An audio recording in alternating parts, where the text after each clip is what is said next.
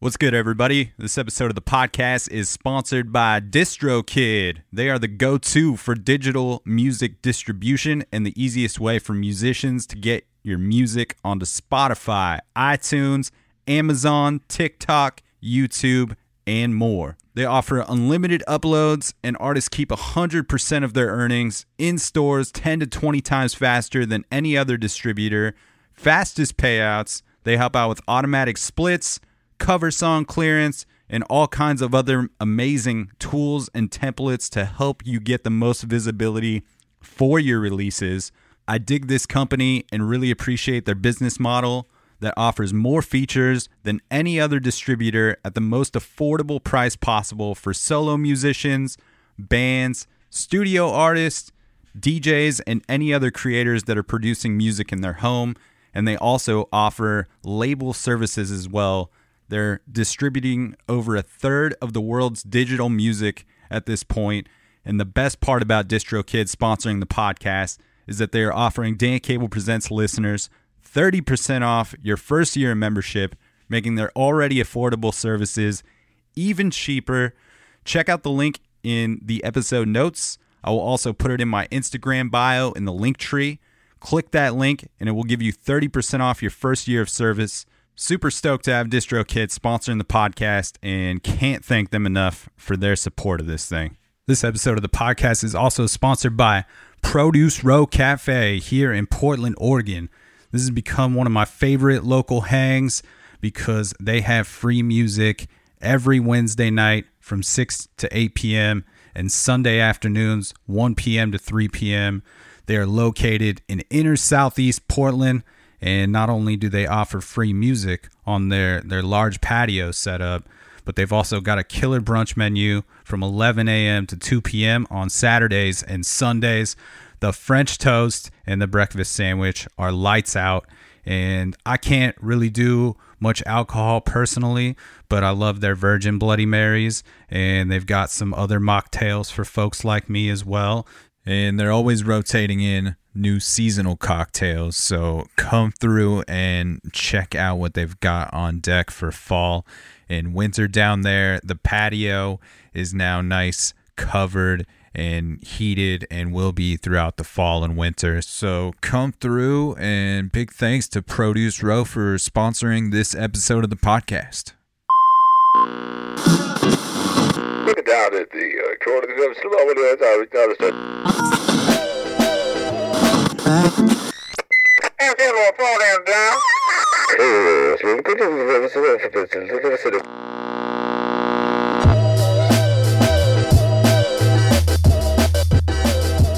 What is happening, everybody? Welcome back to another episode of the Dan Cable Presents podcast. Thank you for tuning in to the program once again. If this is your first time listening, thanks for checking out the show. You can find fresh episodes coming at you every Friday. And if you want to help support this thing in a free way, you can do so by clicking subscribe on iTunes, clicking write a review, giving the podcast five stars if you feel like it is deserving of so.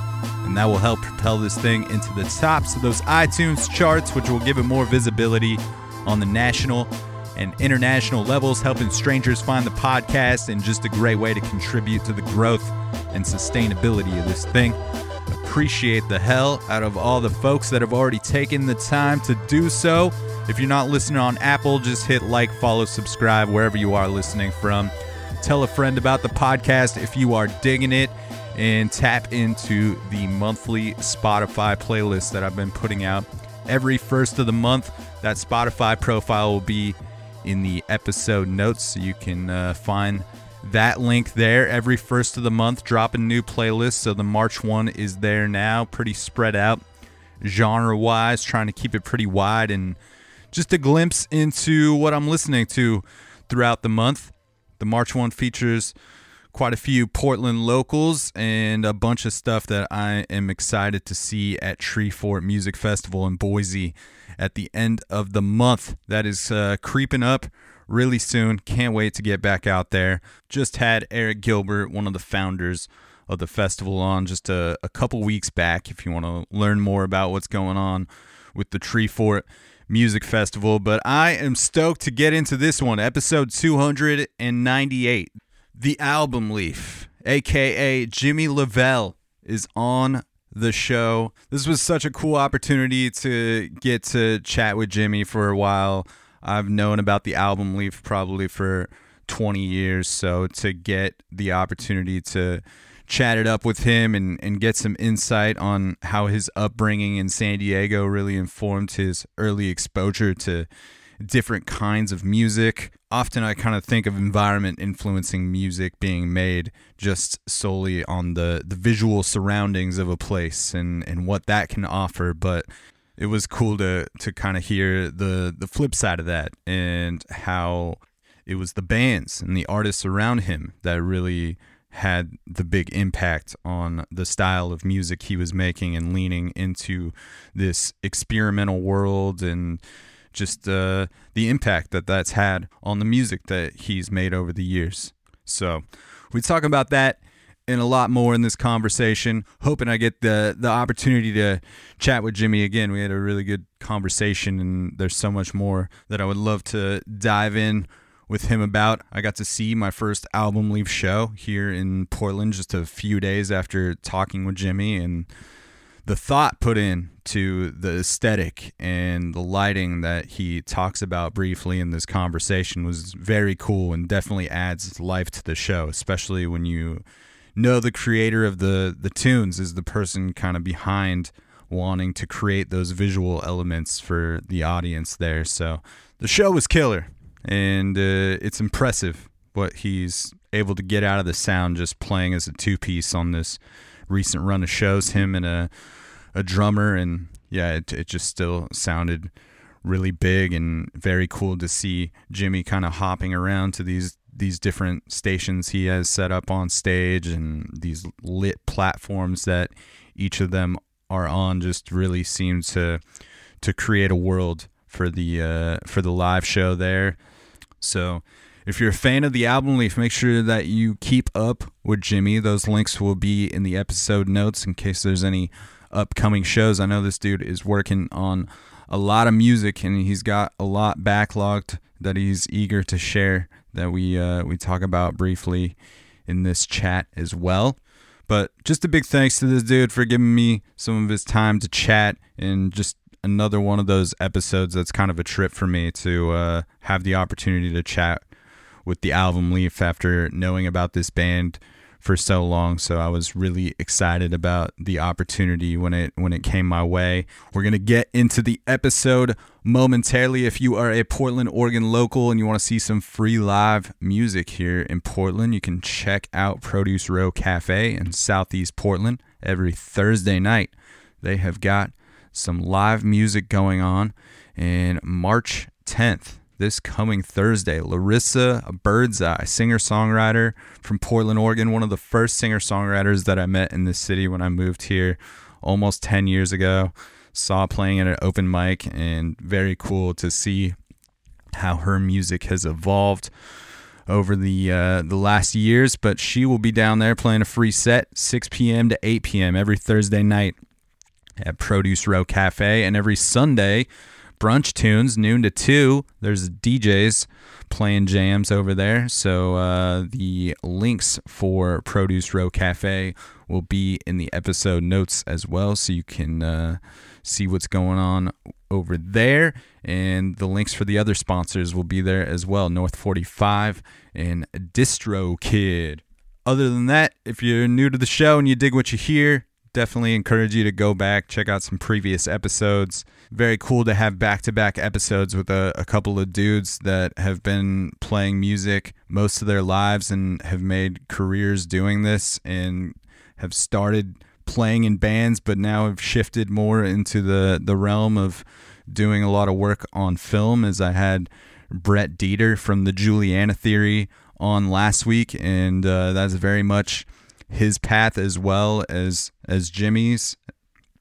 Both of them still writing their own music for their own projects as well, but it's rad to get to hear about how opportunities pop up over a course of a career, especially if you you stick with something. And I think this episode and last week's episode with Brett Detar great examples of that and just very cool insight into that process. So I hope that you are doing well out there, and I hope that you enjoy this chat with Jimmy LaValle, aka the Album Leaf. We're gonna get into episode 298 of this thing, and we're gonna kick it off with a track called "Within Dreams" from the Album Leaf record, "A Chorus of Storytellers." This is one of my favorite tracks that Jimmy has put out over the years, and that whole record is uh, really great. So definitely tap into that one if you're not familiar with it or you haven't revisited it in a while.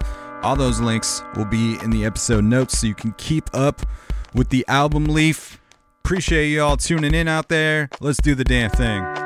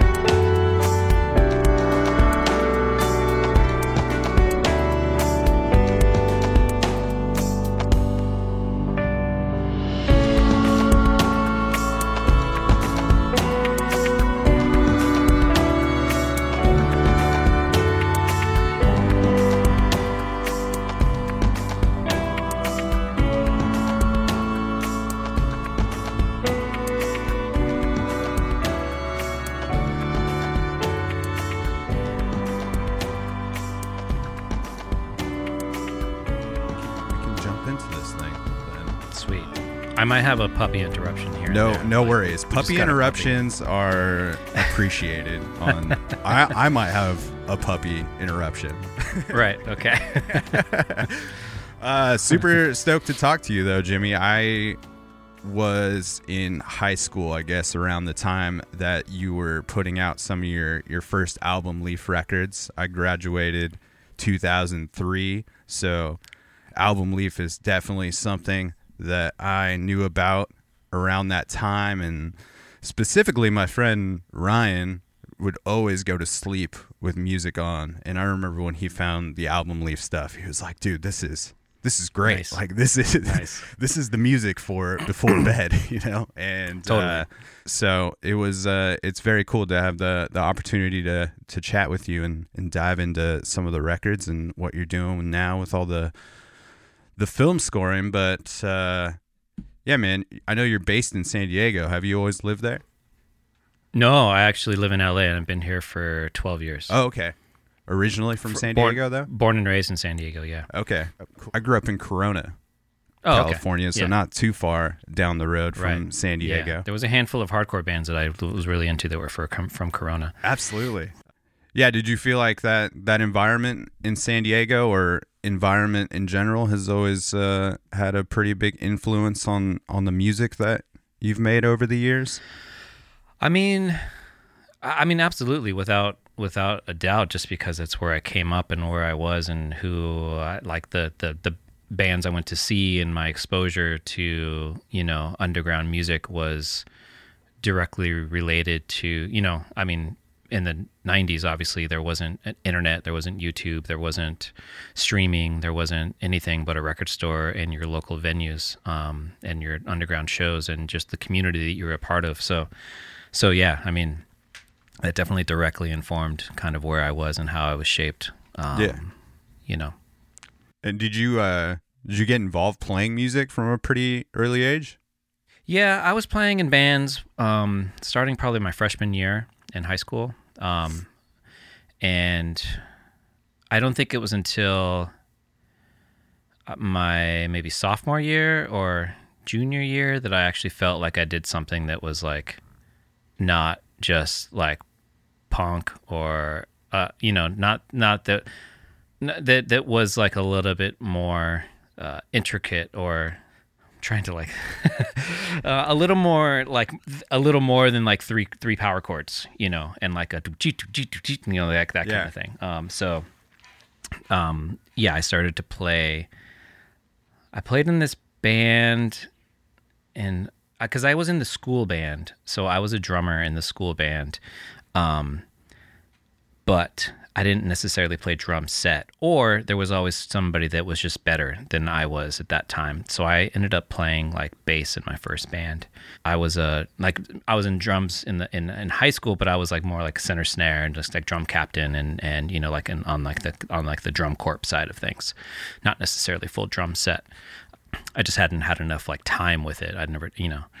Um, at any rate, like I ended up like playing bass for a really long time um, with a couple bands with you know that were kind of more like definitely more like helmet like soundgarden like influenced nirvana even you know pennywise and like a lot of the skateboarding like skateboarding scene um and like those skate videos back then you know Yeah. um and uh epitaph stuff like that um that i was in, influenced by a lot or that uh, the bands were influenced by um back in those days and then like i i think i started to play guitar I like held bass strong for a couple years, just playing only bass. Um, and then I started to play guitar in a in a hardcore band called uh, Guyver One. Um, upon like kind of meeting this certain crew of, of, I mean, kids. We were kids, you know, we were teenagers. So, and that was kind of when I I was exposed to something that was possibilities that were bigger or broader. You know, like it wasn't just like playing my friend's living room when his parents were out of town or something like that, you know. Um, so at that point, I started to actually like play venues and go out of town, play in LA, play in Santa Barbara, play you know in Phoenix and stuff like that. Um, so that was kind of like, and I was 16, um, or no, 17 at that time. Um, and then I did my first tour, my spring break of of my my senior year of high school. It was 1996. We went out to Michigan.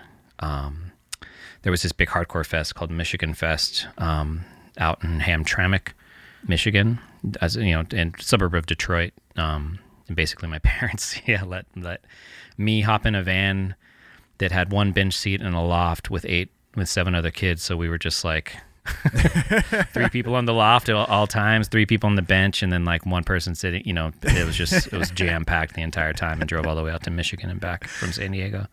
Um, and that like really peeled back a lot of layers, um, and exposed a lot. You know, of just like the community. Um, but I mean, really though, directly influencing by San Diego, there was bands that I that I grew up going to see, like Drive Like Jehu, like really changed my my view of music. There's a video of me actually on the, on on on YouTube of a Drive Like Jehu show at the World Beat Center. I'm front row and center.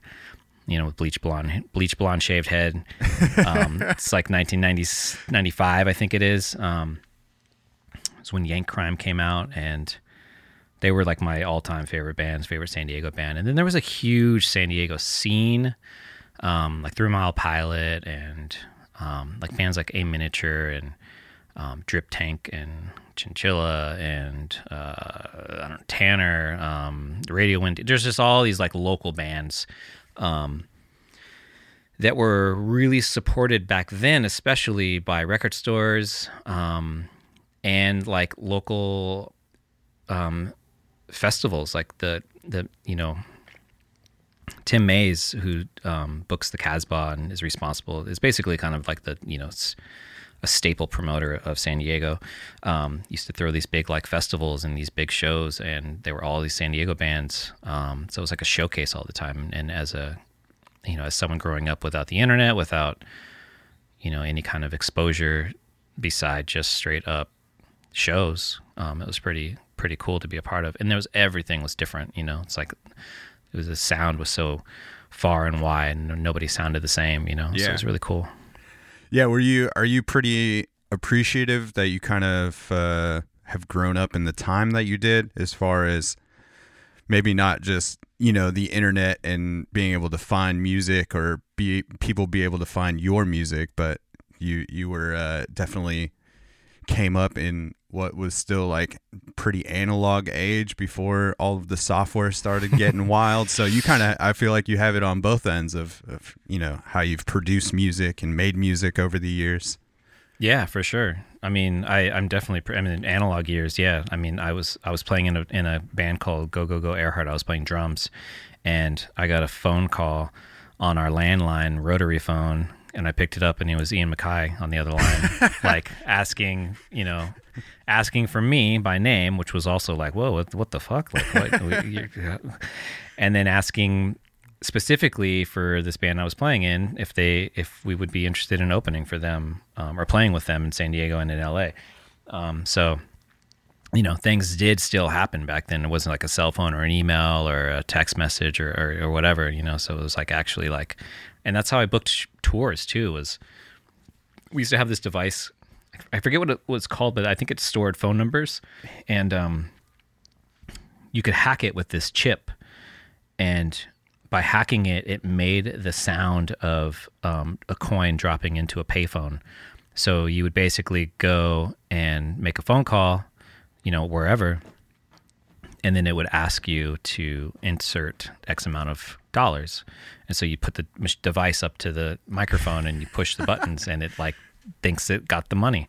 And then so like we did, I booked tours with those things, you know. So I mean, I don't know. There's like, I think that's a huge benefit to growing up in the analog age. However, I feel like the same kind of mindset or like mantra like like exists within the digital age and the kids are doing something just as clever, you know.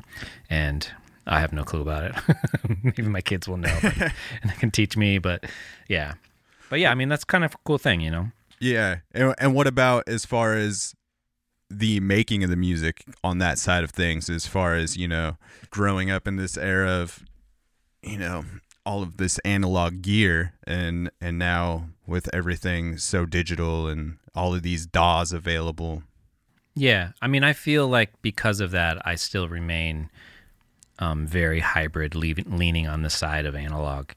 Um, you know, I'm still there's still nothing better than a synthesizer or a hardware piece of hardware. Um, you know, VSTs are great. VSTs have like come a long way and they sound fantastic, but there's still nothing better than you know a synthesizer that you're physically interacting with right in front of you. Yeah.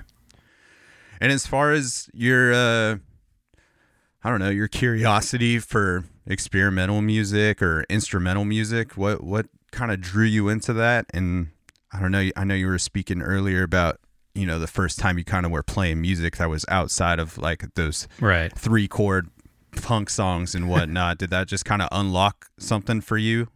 Yeah, I mean, there was kind of a series of events, I think, of discoveries of um, mostly like, you know, I discovered because around that around the mid '90s, and this is probably bands that you know only people of the era are going to know about are you know and labels, but like you know the Chicago scene was really huge, um, and and I discovered that I think mostly because that first tour that I did in spring break when we went out to uh, Michigan and back, I uh, played this house show in a town called Kalamazoo, Michigan, and we played with this other ba- band called Constantine Constantine Sankathi, and they also played the um, Michigan Fest. And anyways, we hit it off really, really well. Um, the guitar player, his name was Christopher, and he ended up moving out to San Diego with his other friend from Michigan, Jimmy Lehner, and um, you know, ultimately, uh, we ended up forming the band Tristeza. Um, and from them, I feel like from them and just from the scene in general, I think that I started to discover more kind of Midwest Chicago instrumental kind of for lack of a better word, post rock instrumental music. Bands like Tortoise and June of 44 and um, labels like Quarter Stick and Touch and Go and Thrill Jockey, um, you know, Rodan, um, Yeah. you know, just things like that. Um, Gastr del Sol, Flying Saucer Attack, uh, kind of a lot of like, you know, in my mind, I didn't, I didn't really put an age to these, to these bands, but they were probably in their twenties or something like that. You know, I don't know. Like I was a teenager still, but, um, but they just seemed like so old and so advanced and like they were making music that was just like cool and interesting and smart and and um you know at the same time we were also discovering i started to get into like british and european electronic music like portishead and and like tricky and um uh the more music label um uh fat cat and uh there's other bands like Roni Size and and like Hooverphonic and and kind of like you know like kind of these bands that were kind of maybe they were on like 120 minutes not 120 minutes obviously because I was rock but just like they were on something that was like that maybe that like Yeah. they kind of like had a little bit like broader mainstream or like commercial success a little bit like like they just like kind of got their big toe in it maybe um and I started to kind of get into all that kind of stuff, and also Aphex Twin, um, you know, Photek, um, Squarepusher, stuff like that. And I think that kind of started to inform like an instrumental like leaning in my mind and melodic and a focus on melodics. And so that kind of that was that era. And at the same time, I was playing. At the same time, I started um, to discover Red House Painters and Nick Drake. Um, and from that i was a guitar player from that i kind of like christopher and i we started to really get into that and that and that like made us experiment with instrumental um, with um because christopher and i were in a hardcore band called crimson curse that was like the first project that we did and it was a straight up like you know san diego hardcore band um punk with band with a vocalist on that. with Or- just yeah with the vocalist his name was justin pearson Okay. Kind of legendary i guess in the san diego hardcore scene from the locust and runs the label 31g and retox and the Tristeza stuff was pretty instrumental based, right? mm-hmm. Okay. And so Tristeza turned up because we started to get into this mellower music with alternate tunings um, and intricate guitar playing. So we kind of started that, um, kind of more arpeggiated guitars, clean, um, really kind of melodic and pretty. Um, and the idea actually was that Christopher and I were going to sing.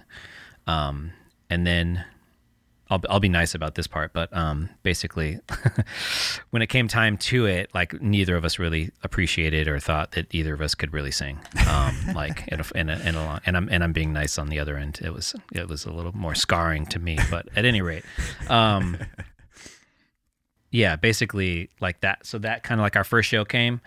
Um, we were playing with some friends called Joan of Arc um, from Chicago, and we played in our living room in the in in, in our in our house. And uh, first show came, and we didn't have vocals, so we're like, "Fuck it, let's just do an instrumental."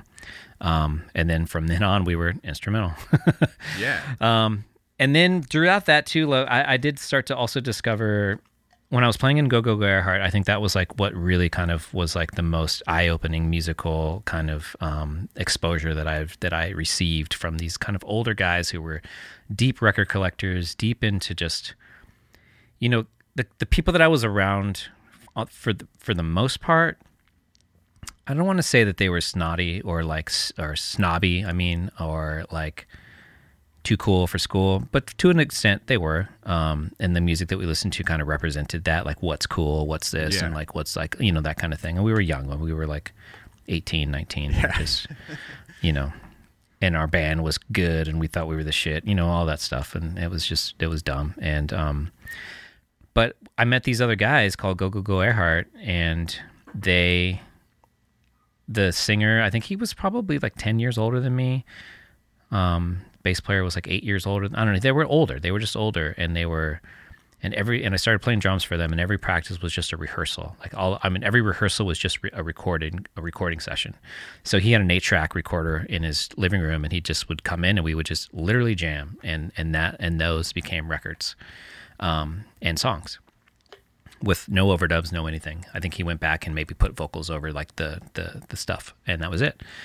Um, but at any rate, afterwards, I would always hang around, and you know, he'd play me all these records, and I want to say, I want to say that's when I discovered Brian Eno, but I feel like that was before. But I I do feel like that, that was definitely when I heard like.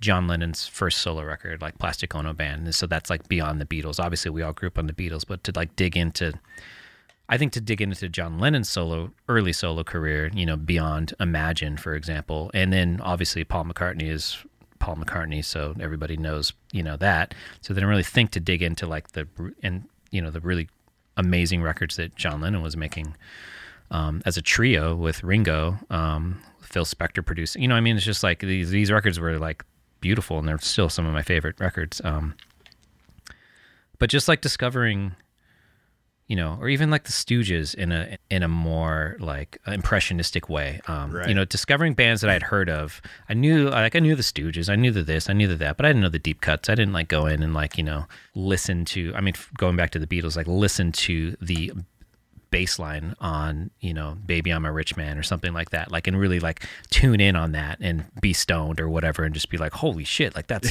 you know so i feel like that's when I really started to like, you know, my taste got vast and wide and, and started to really kind of like get into other things. Yeah, you started to like really seek out and gravitate towards Yeah. things that were like different and outside of what you were aware of then. Yeah. Yeah. Yeah, man. I, I feel like that was my my 10, 10 years ago or so. I moved up to Portland and just got exposed to uh, just started hanging around with different people and started Right. listening to all this indie rock music that I hadn't really been exposed to except like maybe on a surface level and yeah, it was it was interesting kind of going back and listening to even the Tristeza stuff because it, I feel like that all kind of like lives in this world of explosions in the sky, which is a band that I came to like a little bit later and is like such a great band They- and yeah, they came later too. yeah, and like Appleseed Cast I guess started uh, Yeah. yeah, right we around all- the time. We were, we were all, yeah, we were all, that all goes back to um, Tiger style days. And that was a whole, that was a whole nother era of time. But, but for me too, like a lot of actually going back, back, a lot of Pacific Northwest bands, hardcore bands, and just like were super influential to me. Like I was around when Unwound was, you know, playing um, and touring in San Diego all the time. And Karp and Godhead Silo and and um, Melvins and you know all of that, all of that stuff. And so I know like just the going somewhere else and just discovering different things in your local scene and you know like the K Records label, Kill Rock Yeah. Stars, all that stuff. You know, for so- sure. And also just like getting to understand where that music was made. You know, it makes a lot of sense when you move up to the Pacific Northwest and realize like why the why all this dark grunge music was made or like the, the you know Yeah. the heavy black metal stuff and whatnot. It just uh, it starts to make sense after you've spent like 30 days in the gray. Yeah, totally, totally, totally. Do you feel like uh when you started playing drums like consistently in go-go where was that like pretty foundational for your knowledge, you know, instrumentally? Do you feel like that was a pretty big moment for you? I mean, I think it was. I think it just gave me the confidence, you know, because I had already had already played. You know, obviously, I started. I was playing drums. Um, I was involved in drums since eighth grade. Um, I had a drum set, um, and I just I played drums in a handful of bands, um, but they were like punk bands, just so you know, do do do you know, like that kind of that kind of thing or whatever. But definitely like starting to get into bands like Can and Neu! and um, Brian Eno, um, you know, drummers like Phil Collins, because Phil Collins played drums on Brian Eno's um, records, and he was sick. Um, He's my favorite. totally, Phil Collins is honestly like I, I he's one of my all time. He's just he's incredible to me. We can be friends now, Jimmy. Yeah. um, seriously, like I have a, I have an, obs- I yeah, I I'm I'm above and beyond with Phil Collins. I, I love him. Um, Same. But um, um, but yeah, I mean, but the going back, yeah, like nobody knows, um, you know, that he was the drummer for Brian Eno, and he was like, you know, just a badass. Um, but just so I was just getting into all these rhythms, and also I was really into Tribe Called Quest and um, kind of like that era of hip hop, um, and those beats were sick, and they were all samples. You know, they were sampled Yeah. from other drummers, and just like so, I, you know, be, from that I started to unveil like more krautrock and more like um, psych rock and just like more beats um, that I was interested in mixing with, um, and also drum and bass, like like Roni Size and Photek, um, like had the like you know like the whole like kind of acid like like that whole like kind of like British electronic scene um, that had that beat. You know, it was like everybody used that beat, and it was always it was fine. It was, um, but I was into that beat, and and so I, the very first song on we went on on Orchestrated Rise of Fall is like a total ode to like trying to like rip off um, like that like like Roni Size or you know like that style of drumming um, and that style of rhythm. But also, that's an important thing to note was because I recorded that record, Orchestrated Rise to Fall, with the singer for Go Go Go Airheart on the same system that we rec- that we rehearsed on because that's where I got my Rhodes. My Rhodes was in his living room, and after practices, I would sit there and noodle on it, and he would be recording me, and that essentially turned into my first record. Um, so that was my first exposure to the Rhodes, and you know, obviously, it's an instrument that I use still to this day, and um, and then yeah, the drumming that I was doing um, in Go Go Go was kind of just getting me, you know, building more confidence. I was already fine on, um, and and to be honest, that built my confidence on keyboards too because I didn't really play keyboards or piano live. I was always a guitar player. Um, so I mean, I think that that that that time in Go Go Go is really really huge for me. Yeah, and did you feel like that kind of uh you captured like this improvisational spirit on that record too as far as uh the way that that first record was recorded? Yeah, and I mean, I found I was improvising um, more so with sound, and I was kind of discovering. And the funny thing was though is that that Rhodes had I think four broken tines, so you could only actually play four broken keys basically. So you could only play in um, a certain key. so I had to write songs um, around these notes and around this key. Um, so that's like my that first record is all in E major. You know, it's like it's kind of funny, um, and it happened to be the same tuning, um, alternate tuning that I used um, in Tristeza too. So, and then there were songs that I wrote for Tristeza that didn't like didn't really make the cut, and I kind of could, like translate it and play it on the Rhodes, and then that would then you know turn into turn into that record. Was that uh that was Mike Vermillion that was recording that with you? Yep. Yeah. I know that that's uh that's what you named that Vermillion song off of uh, One Day I'll Be on Time. Exactly. Nice, nice. I was almost gonna I was almost gonna put that out as like a trivia question. Of, you know, like To see where how did where did the sing? Yeah, where did the title Vermilion come from? how thoroughly did this dude read the Wikipedia? Totally.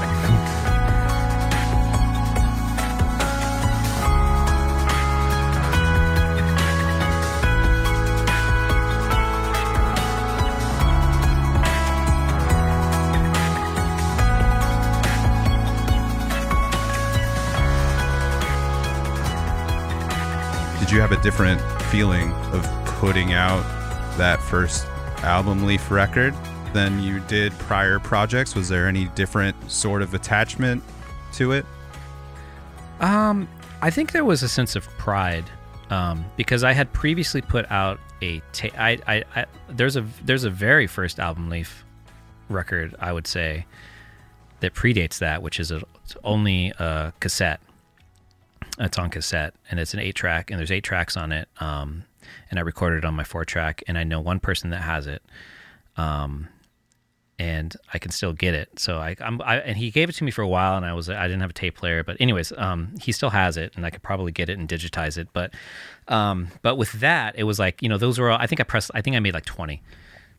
There's only 20 of them, and they, um, I like, you know, typewritered every all, all of them, and like, you know, whatever. It was just like that, that whole thing. I think Christopher and um, like wrote like wrote my wrote the band name on it for me because he had like that cool, you know, kind of interesting handwriting and um anyways so that was cool. There's kind of like but i just sold them at tristeza shows. I had never played a show. I had never done anything. I just you know just they were there at the merch table for like two bucks or something like that. I don't know. Um so i think when i finally had made orchestrated rise to fall um i think there was a pretty good sense of pride with that of just like wow i made a record you know like like I'm like Prince. I played everything on, on a record, and, it, and it's and here it is, and there it is, and you know stuff like that. So, um, but it wasn't my main thing. Like Album Leaf wasn't my main thing. Tristeza was my main jam, and I knew what I could do, and I knew what I was capable of. I knew I could make something on my own, but like it wasn't my main. It wasn't my main like focus, you know. So it was cool, and then, you know, that obviously led to other things, but Yeah. Do you remember much about playing that first album leaf show? I don't. Um, I just know there was like a bunch of friends, um, just kind of had these songs, and and we played. I don't know. Um, it was probably I think it was at the Che, it was at the Che Cafe, which is like a staple San Diego venue um, on the UCSD campus. Um, you know, small, tiny. You know, the stage is probably like five feet wide or eight feet. It's just small and shitty. But bands like Blonde Redhead and Low and you know like Peaches, you, you know, even like and Bikini Kill, like they all played there. Yeah. Um. So, but yeah, I mean, I don't really. Re- I, it's so long ago. I don't remember like at all. Did you play guitar that that show? I played Rhodes. Okay. I played the yeah, I played the Rhodes. I might have played guitar too, but I think I just played the Rhodes. Is there is there any uh, thought when you're making a record about how you're going to pull it off live, or is it always just let's uh, let's ride with whatever we It's can? always in the back of my mind, and and I do feel like it more um like it's more of a block for me if I start to think of it that way. Um, and I've gone, I've been going through that with this new live record, or this not live record, this new album leaf record that I have, because I have a sh- shit ton of songs um, that I'm like, I was gonna release um, early on in early on in the pandemic, because I was just tired of sitting on music and I thought it was a good time to just kind of put stuff out. And I started to, I don't know, I just started to get into like I hate rules. I hate the like like what how you have to do something. You have to like oh you got to set it all up. You got to put a single out. You got to do this. Then you got to like then you got to do this. And then you, you know just all that shit. I just got like so frustrated with, um, and I didn't want to like do any of that. And I might have put something a couple things out um, maybe even on SoundCloud or something like that. I don't know. Like, like I, I'm not sure what I, where I did, or, or even if I did, maybe I like dreamt that I did. But at any rate, like, I know the times that I put something out and there was no like machine or no backing behind it or, or whatever. Like it, de- I mean, in full honesty, like it definitely hurt the ego. You know, it's just like goes unnoticed. Nobody cares. Um, you know, like oh, what you put something new out? Oh, uh, you know, something like that. So you know, it's like I want to I wanted to find the balance of being able to put things out and and not like kind of be a part of the of this machine that kind of makes the rules. right, right. And then ultimately I ended up falling deeper into that machine because then I was kind of locked with a publishing company I wasn't happy with. Um I was with a publishing company that I was really loved and they were great and they've been I've been with them forever and then they sold. They sold themselves. So then I got like sold into like this bigger publishing company where I was just like, you know, one of many little guppies like in this big ocean, you know, and and no one's familiar. Like I had fans there, luckily, you know, but still like nothing like no new music, nothing more I can do, nothing kind of like you know, just just basically like underwhelming, you know, and it wasn't, it didn't feel good. And I just wanted to get out of it. And I wanted to go back to work with people that I, um, you know, the, the basically like who kind of like started it for me. Um, and so I didn't want to put these songs out because then they would fall under this publishing company. So I had to like wait because then I started negotiating with another publishing company for future.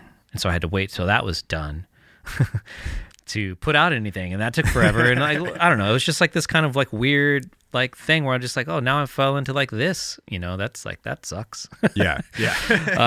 uh, but, um, but yeah, and ultimately those songs didn't come out, but they're gonna come out. Um, but but basically, like going back to it, like I was putting a lot of thought in how to perform them because I wanted to be able to perform them solo. I wanted to be able to like do. I wanted to be able to take Album Leaf back, if that like makes sense. I wanted to be able to like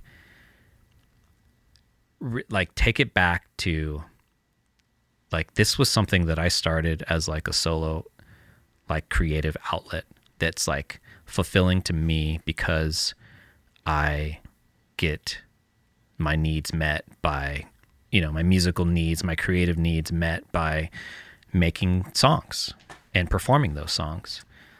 And I presented it as a band for so long and you know and you know a lot of like we and we're oh we're super happy to be or you know just like that that kind of stuff you know like um rather than I yeah, I Yeah. guess you know um and so people saw that and people you know and I used a lot of the same players. Like I had the same violinist for almost 15 years. And so he was like a familiar face a staple in the band you know. And you know like for some reason like it it would feel weird sometimes when I'd read like oh I saw you guys or I love I love you guys. I saw you back in this or I listened to their music you know just whatever. Like all of these kinds of things were just like wasn't like I, I maybe that sounds a little crazy to say but like well, the focus wasn't on the fact that like this was my like kind of brainchild and my like you know what I do. And like I'm I'm the one that's like making what you're listening to, but when you come like I can't do it all by myself, so I need people to play it. Um but you know um and then I started making records like as a band and that was more fulfilling too to me because you know, it was more creative after making records by myself for so long. It was like fun to do something with other people. But then that gets like crazy with logistics and the like, you know, like the album leaf is my livelihood and it's how I've made a living for 20 years and I have a family and I have kids and I have a house and you know all of these things. It's like yeah.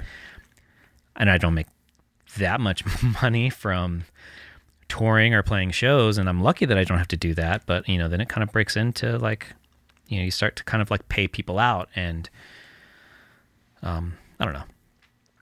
Get, Yeah. getting, getting some dirt. anyhow so i mean i wanted to make these songs you know and now like my goal is to like these shows i'm doing as a duo and i wanted to see what i can accomplish as a duo as as a two piece um and i feel like myself sonically i can create a lot um musically um but the addition of drums i feel like just kind of brings a live element to a show so i feel like I think the happiest I've been was as a trio. I felt like that, like really, like kind of because I just had that extra person that's able to kind of like float and do different things. Because I'm really tied down to like triggering everything you're hearing, Yeah. playing everything you're hearing, Yeah. you know, and like doing a million things at once and thinking about the next cue and the next song and then when do I have to hit this button and and when do I have to set this loop and uh, all of these things, you know, it's because I'm trying to perform all this stuff. Um, and so I wanted to really like strip that all back and almost like do like a like almost like a DJ hybrid set, you know, Yeah. where it's like I'm playing some, but I'm really focusing more on your experience and I'm focusing more on what you're hearing. And then I kind of quickly realized like that's boring for someone to come and see. Like, I'm not a dance party, you know, so it's like no matter what, I can't do that, you know. the the visual elements uh, seem like they've always been pretty important to you. Do you Yeah, think very. that that was uh, partially because the music was instrumental and you wanted to give the the attendees like something else to attach themselves to? Yeah, I, I mean, absolutely. Like through the years, I've done, I've done, I've said, you know, like I, I don't think that we're an exciting band to watch. Um, I think I don't necessarily think if you took away all the bells and whistles, like, and watched us, you would be like, oh my god, there's such a good band. Like, there's such a good like, like sure, like the music might be good, we might be tight, we might be all this, but I just don't think it's particularly exciting to watch people sitting down, you know, or whatever, you know, some something like that. Um, if you're a fan, I think that you appreciate like sonically what you're hearing, um, and if you like the records, then you're going to appreciate sonically what you're hearing, um, and you'll appreciate obviously seeing somebody play, you know. Um, you know, Low, for example, they're not a very exciting show, but they're like the one of the most pristine, perfect bands I've ever seen live. Um, and they've added things, elements, little elements, um, just to kind of elevate like what they don't present in stage presence, you know. Yeah. Um, and their shows are fantastic. For me, though, like I've always thought, I don't know, like take take the Doug Fir for example. Um, being from Portland, um, you know, you probably see, I don't know, let's say 10, 15, maybe 20 shows.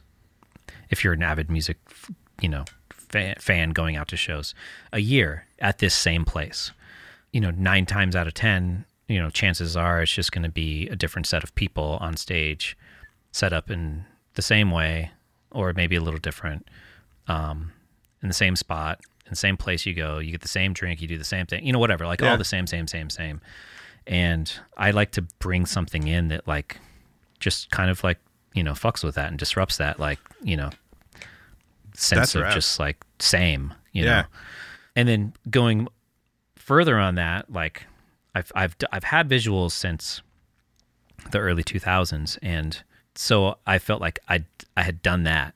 Like i'd done like the massive like you know entire back wall covered. We're flooded in visuals. It's like this whole thing and like you know people appreciated it. Of course they do. Um, but i wanted to change that so then i started to add like lights and and then i couldn't really afford to bring out a professional um, another person on tour to run lighting. So then I got into discovering like kind of just working with lighting designers and having them design something that then I can trigger. So, you know, it basically communicates with my system and I'm able to trigger it all. And so I just keep expanding on that idea. Um, and, you know, I'm triggering the visuals, I'm triggering the lights, I'm triggering, you know, all of these things. Um, and then now yeah like i've i've done visuals for so long that i've wanted to kind of focus on lights for a little bit and just lighting and kind of bringing like something that's cool in that sense and that's also a little nerve-wracking to me too because it's like i played i played with knowing that something else exists to take someone's attention from it from me you know like watching me Oh man, yeah. um creating distractions. yeah, like you have a distraction. you don't have to just watch me play piano. Um, so yeah, and then taking the visuals away was just kind of like, oh, now I'm kind of taking the story away. I'm kind of taking the storytelling away. Um, so yeah, it's just kind of like it's it took a while to kind of the first like non-visual I tour, tour I did was in Europe um, for In a Safe Place, and it it was basically like a selection of like I think there was like 25 like six foot or four foot um, LED lighting fixtures um, that were fed a visual feed. Um, so there was a projection that they were playing, but it was a very low res projection. You couldn't tell if it was a you know it's, it's not like there's a plane flying by and you can tell in the in the thing. It's just like it was just kind of like fed different colors and and um, different cues that way, and it was cool.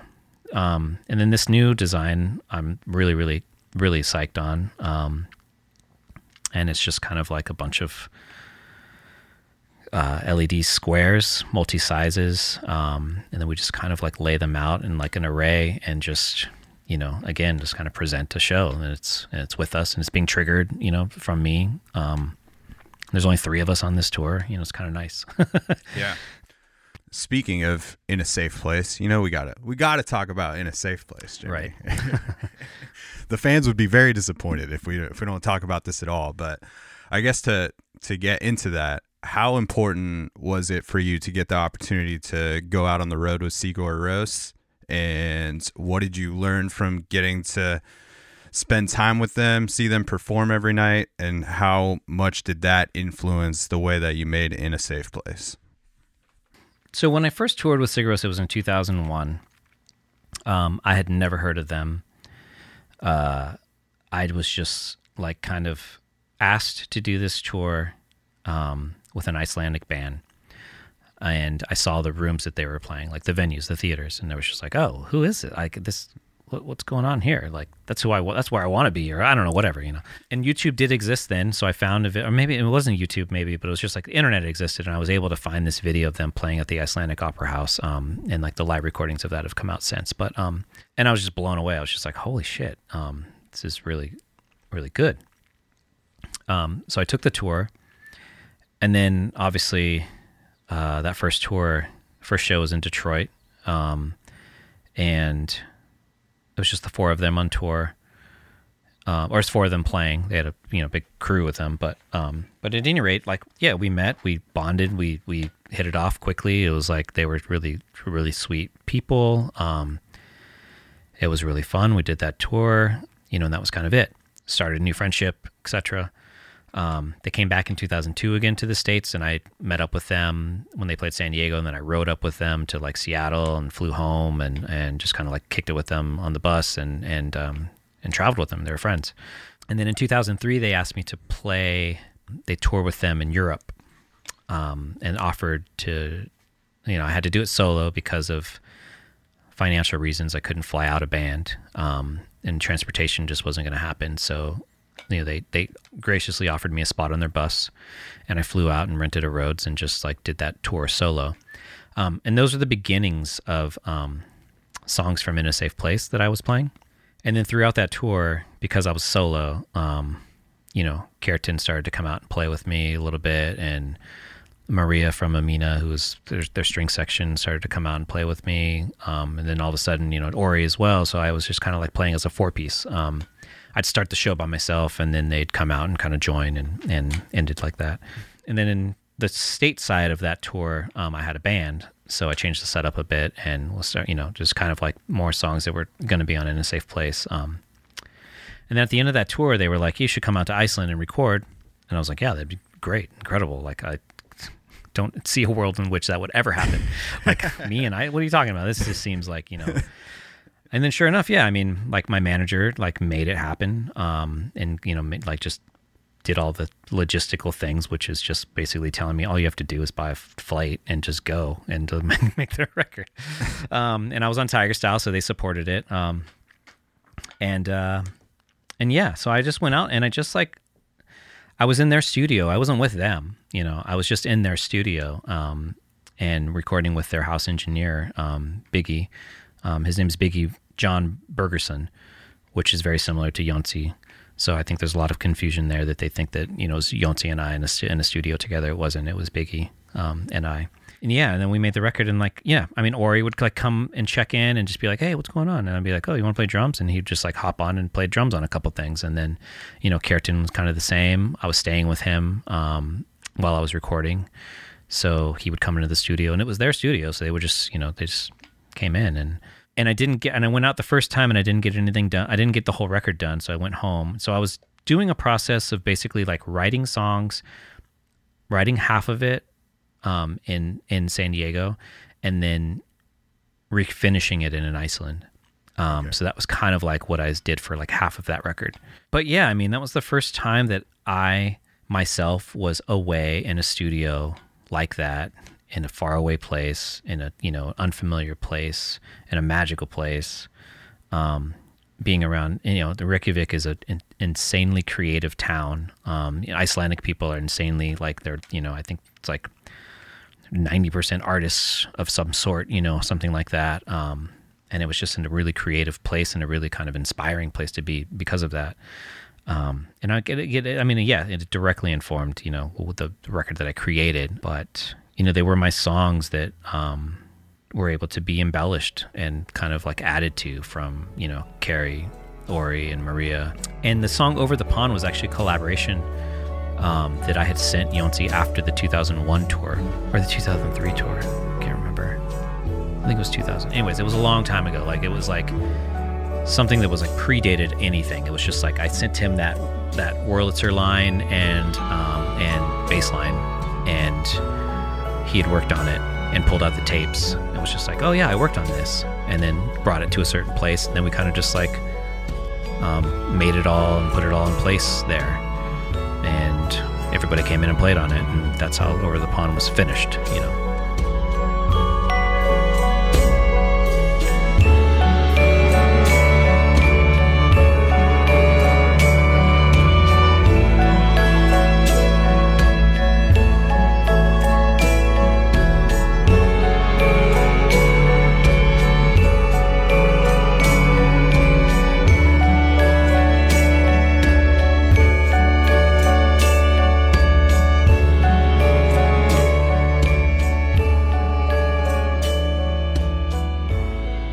Hey, everybody. Just wanted to take a quick minute to let you know that this episode of the podcast is sponsored by North 45 Pub, located in the Alphabet District of Northwest Portland. They've got a killer selection of Belgian beers and an extensive liquor wall with over 200 bottles. Mussels and Frites are on the menu. Their cheeseburger is lights out, and they've always got some killer weekly specials as well. Aside from the menu items and beverages, they've got this awesome covered patio that is heated throughout the fall and winter with a bunch of big screens to watch all your favorite sports. And the best part is they have DJs playing tunes there every Tuesday night from 8 p.m. to 10 p.m. and Sundays 4 p.m. to 6 p.m. So come through North 45 Pub for some tunes and some food. Let's get back to the episode. But yeah, I mean, that record was huge for me, you know. Definitely was like signed with Sub Pop and put me on the map. Um, you know, elevated me, and I mean, essentially, kind of still has me sitting where I'm where I am today. You know, Was that uh pretty validating for you and like Sub Pop showed interest knowing the the history of that label? uh, definitely. I did have an in at Sub Pop. Like full disclosure, my um, I used to play in a band in the in the in the '90s called Strictly Ballroom, and um, that was with Jimmy Tamborello from uh, Postal Service, and the label that released that record was called Waxploitation, and the person that ran Waxploitation is Tony K, or Tony Kiewel, and he's at Sub Pop. So I was like, I knew him before, and it was kind of a way to be like, hey Tony, like check out what I just made. And he's Nice. like, oh wow, this is cool. You know, he was at Sub Pop, so it was that was a, I had a, I had a, you know I had a shoe in, I guess. Yeah. And I don't know, that seemed like around the time that they started experimenting with some different styles of music, which is sweet. Yeah, that was when like Shins and Iron and Wine and like the whole like all of that stuff was all happening. CSS and all kinds of things. But I mean, the thing about the Sub Pop, which is also why I'm no longer on the label, is because that whole label needs to be in complete across the board unison on a release and on a record. So somebody in that camp that wasn't an Album Leaf fan. What was it like for you when uh you know, you're you're specifically from that record, a lot of those tunes started showing up in the in the OC and Yeah, that was like that was when I mean I remember that first publishing check I got and I was just like, "Whoa, like I I I've never seen like I've never seen a check for $2,000. Like, "Oh my gosh, what am I going to, you know, and I was paying I mean back then that's also another like you know thing I'm thankful of was the time I came up in I, I was paying like $80 a month in rent, you know, it's just like $2,000 is a lot. Like that's that's that's I'm going to move out. I'm going to move into my own like, you know, and it was just yeah, I mean, I remember like um, that was like going back to like MTV, Real World, you know, Road Rules, all of their like, you know, I don't know, Teen Mom, and like all of their shows were using um, Album Leaf stuff, and all that airtime was paying me, and I was just like, Yeah. wow, this is this is crazy. And then yeah, I mean, that whole record was used on the OC. Um, in a safe place, like every single song, and then it was put on the soundtrack for it, and you know all kinds of. It was it was cool. It was really cool. I, I'm not a fan of the OC, the show. I mean, full disclosure, I didn't watch it or anything like that. Um, it's I fine. did, Jimmy. and- and- I, yeah. I heard these songs in real time. you know what was cool though about the the OC is like they really did like break a lot of indie mm-hmm. bands and bring them into the mainstream, and then they went Death, the extra Cab, Modest Mouse, all that stuff. Yeah. And then they went like the extra step of playing into the mix CD era and like putting Right. those mix CDs kind of out like the official OC one. So you must have just been getting like all kinds of attention from people that wouldn't have normally stumbled across your music. yeah. Yeah, that and the Hummer commercial for Vermilion. that was kind of my first that was like my first payday was that was that thing and what i did with that though i mean because that was after in a safe place came out but what i did with that was bought a van and bought a trailer and with that money and was able to just like be a fully functioning kind of business of you know so it was kind of like you know hummer gave me an investment and and i used it wisely that kind of thing you know? Yeah. I'm curious to uh, I know that you've spent uh you know the last years working on a lot of uh film stuff and scoring and, and composing for that style of art. So did uh did that come pretty naturally to you with all the music you've been making over the years and was it uh, a shift for you to to kind of create art for another piece of art that already existed. I mean, it was definitely both because I, I like like as you as you said, like I had a lot of success in the licensing realm of just my existing music being used for you know TV shows and and and whatnot. Um, and obviously, I made instrumental music. Obviously, I made kind of like atmospheric music and and you know just music that lent itself well to you know to support moments in a show or a film. Um, and I was through through the years getting a lot of like random uh, requests to use.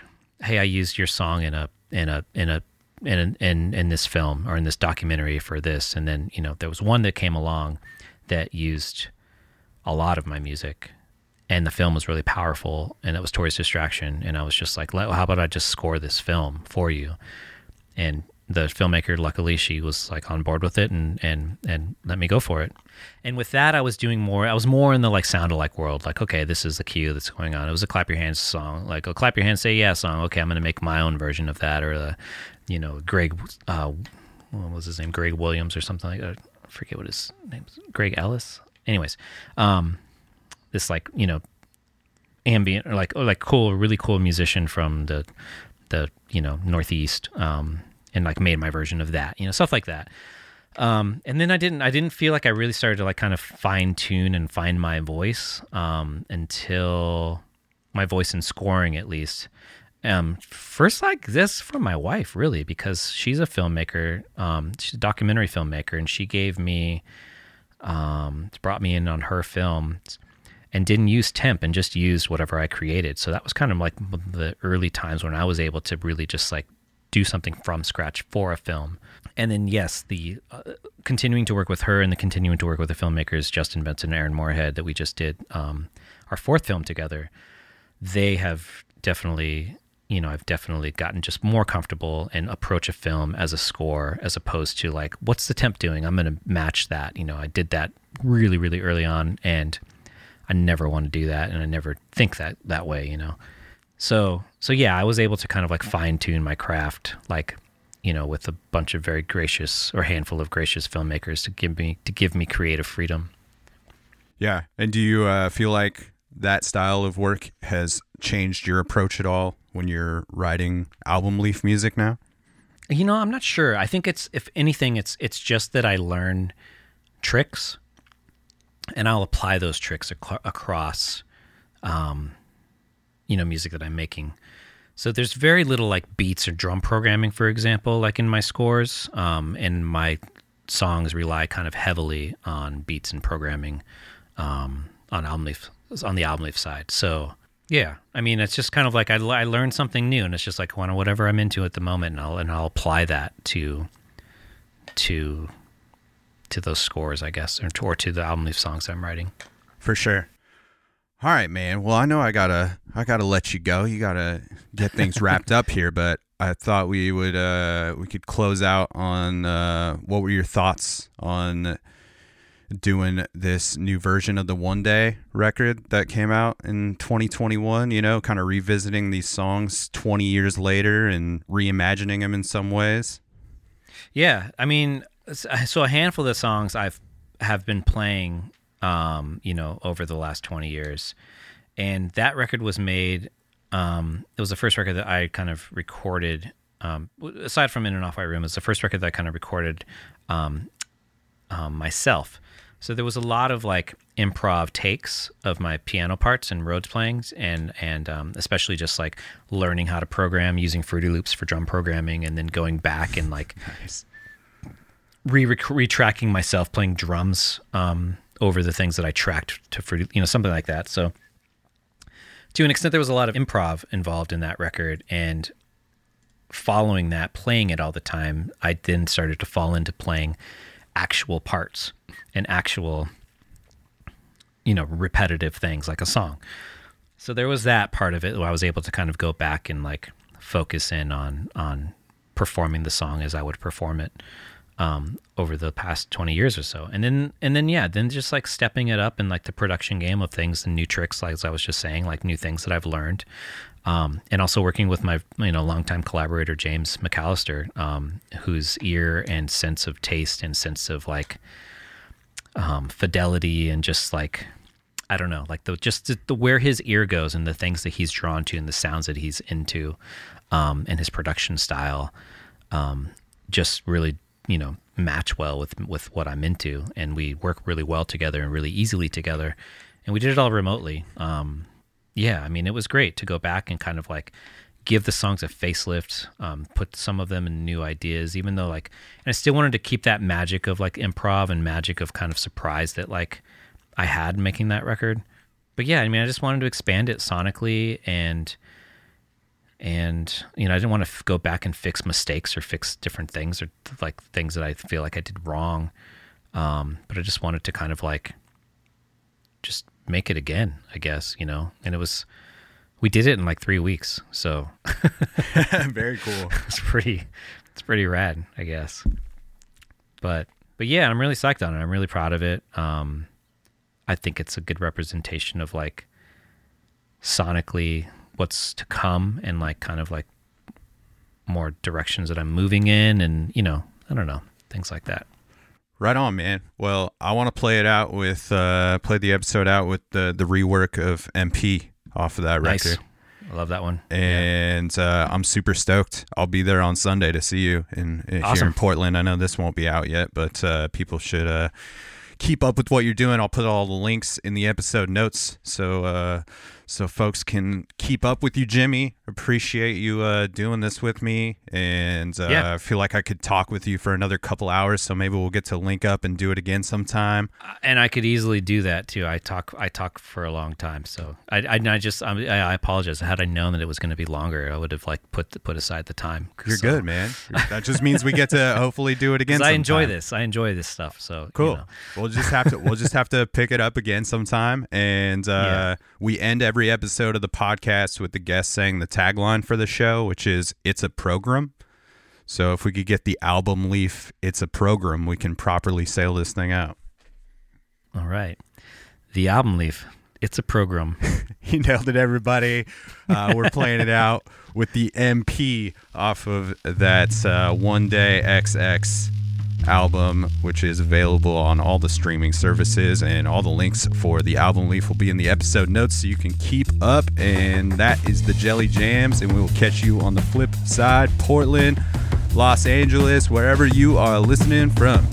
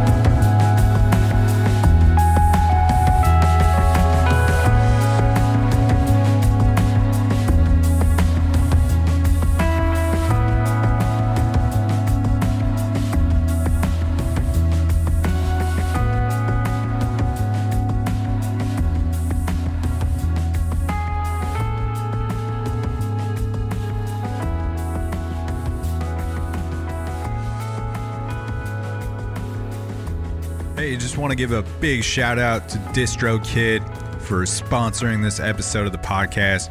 Can't say thank you enough to DistroKid for their support of this thing. And make sure you go into the episode notes and find that DistroKid link to receive 30% off your first year of membership with DistroKid, making their already affordable prices even cheaper for you. So make sure you take advantage of that. And the link is also in uh, the link in my Instagram bio on the link tree. So you can find it there as well. Big thanks to DistroKid. Stay up, stay tuned.